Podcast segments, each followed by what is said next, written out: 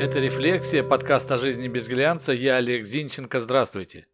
Весной, когда грязь вперемешку с продуктами жизнедеятельности человека и их питомцев выползает наружу, субботники под предводительством разнокалиберных чиновников становятся неотъемлемой частью повестки дня. О них восторженно рассказывают в соцсетях. Субботниками заполняются идеологически выверенные страницы в соцсетях. Чиновники, несущие бревна, вызывают восторг у пиар-сопроводителей мероприятий, а праздник освобожденного труда на время становится главным в повестке дня страны. Так вот, я вам сейчас докажу, что субботники – это открытое расхищение бюджета. Эту точку зрения я отстаиваю давно. Итак, что убирают добровольные дворники в дни показательной чистки страны? Они в основной массе убирают то, что принадлежит государству – муниципальные территории. Надев на себя все самое худшее, что находят в доме, которое, правда, никогда не смогут позволить себе купить большинство из тех, кого они осчастливливают, наши чиновники погружаются в несколько часов показательной работы. Показательной не потому, что сделают ее лучше всех, а потому, что их покажут везде. Субботники. Что же это такое по сути их происхождение? Первые в истории страны субботник организовали коммунисты депо Москва-сортировочная Московско-Казанской железной дороги. Случилось все в ночь на субботу, потому и субботник, 12 апреля 1919 года. 15 рабочих после смены вернулись в цех, чтобы продолжить ремонт паровозов. Следует отметить, что работу они делали безвозмездно. Их инициативу стали подхватывать коммунисты Москвы, Питера, по всей стране. И вот уже 1 мая 1920 года прошел первый всероссийский коммунистический субботник. В тот день, кстати, убирая территорию Кремля, Ленин и еще пятеро его соратников пронесли знаменитое бревно. Несли, не упираясь в него руками, а на трех вагах, поперечных палках, подложенных под бревно. В общем, так началась история субботников. Их появление, помимо политической составляющей, показа бескорыстности революционного пролетариата имело и вполне прикладное значение. Страна, подорванная гражданской войной и интервенцией, катастрофически нуждалась в средствах, и бесплатный труд был большим подспорьем в деле борьбы с разрухой. За время существования СССР идея субботников добровольного безвозмездного труда на благо социалистического отечества деградировала до принудительной работы под красивыми лозунгами. В стране был один обязательный всесоюзный ленинский коммунистический субботник 22 апреля, в честь дня рождения Ульянова Ленина, и сколько-то локальных, помощь Кубе, солидарность с Анголой, юбилей юбилея. В общем, субботники стали способом удешевления себестоимости товаров и выполнения плана плана, от которого в стране зависело все, от размера зарплаты до получения квартиры, верха мечтаний советского человека.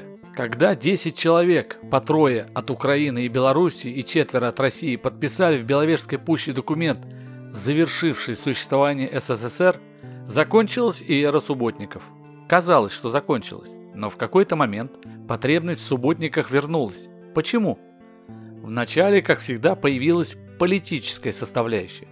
Так как еще сильны были позиции коммунистов, партия власти решила перехватить у них инициативу сплочения масс коллективным трудом и начала проводить свои субботники. А поскольку позиции Единой России становились все крепче и крепче, субботники шли шире и шире. И вдруг стало ясно, что партийная привязка стала тормозить масштабность мероприятия. В этот-то момент субботники перешли на новый, государственный уровень. Ими стали заниматься органы власти. А вот теперь о расхищении бюджета. Казалось бы, что плохого в субботниках? Люди работают, расчищают территории, сплошная польза. Дело в том, что расчищают люди, как правило, муниципальные территории. А это значит, что обязанности по содержанию этих территорий лежат на муниципалитетах. То есть, когда верстается бюджет, то хоть копеечка на нужды благоустройства, но закладывается. Мы сейчас живем при капитализме. Это значит, что понятие «безвозмездный труд» вычеркнуто из словаря финансовых отношений, так как налоговый кодекс ждет денег от любых финансово-хозяйственных операций. От любых. А бюджетный кодекс строго регламентирует, как зарабатываются и расходуются бюджетные деньги. В этих документах нет никаких вольностей. Так вот, есть территория, на присмотр за которой заложены хоть какие-то средства. И тут появляются так называемые сторонники субботников и расчищают территорию от мусора. Пакуют мелкий мусор в мешки, крупный складируют, потом приходят машины, и они его грузят и вывозят. Внимание, вопрос. Куда пойдут деньги, сэкономленные в результате субботников? если возможность такой экономии в бюджете не заложена.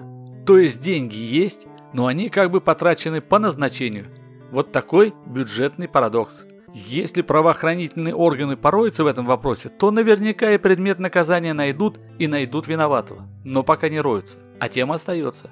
На бесплатной земле бесплатно люди выполняют работу, расходы на которые заложены в бюджете. Скажите мелочь? Да в общем-то не миллиарды в квартире. Но я знал случаи, когда и за гораздо меньшее бюджетное нарушение на чиновника заводили уголовное дело. Чтобы подрядчик, например, который строил детский сад в Калининском районе Тверской области, получил свои деньги, нужно было закрыть контракт в декабре. По контракту необходимо вокруг садика высадить деревья. Но во время строительства сажать нельзя, поломают. А в декабре поздно, зима все-таки. Чиновник, женщина, подписала контракт. Весной подрядчик, как и обещал, посадил деревья. Через год прокуратура установила факт того, что контракт был закрыт без исполнения всех необходимых работ и на чиновницу завели уголовное дело. То есть по факту все есть, но то, что деревья посажены позже, это преступление. Вот так. А тут субботники, ежегодно, показательно, безвозмездно, на муниципальной земле, при бюджетных деньгах, по всей стране. Ау! Правоохранительные надзиратели, где вы? Тишина. Видно, карандаши точат для будущих протоколов. Так и живем. Это была «Рефлексия», подкаст о жизни без глянца. Я Олег Зинченко. Заходите в сообщество «Рефлексия» ВКонтакте. Подписывайтесь, чтобы не пропустить новые эпизоды. До встречи! thank you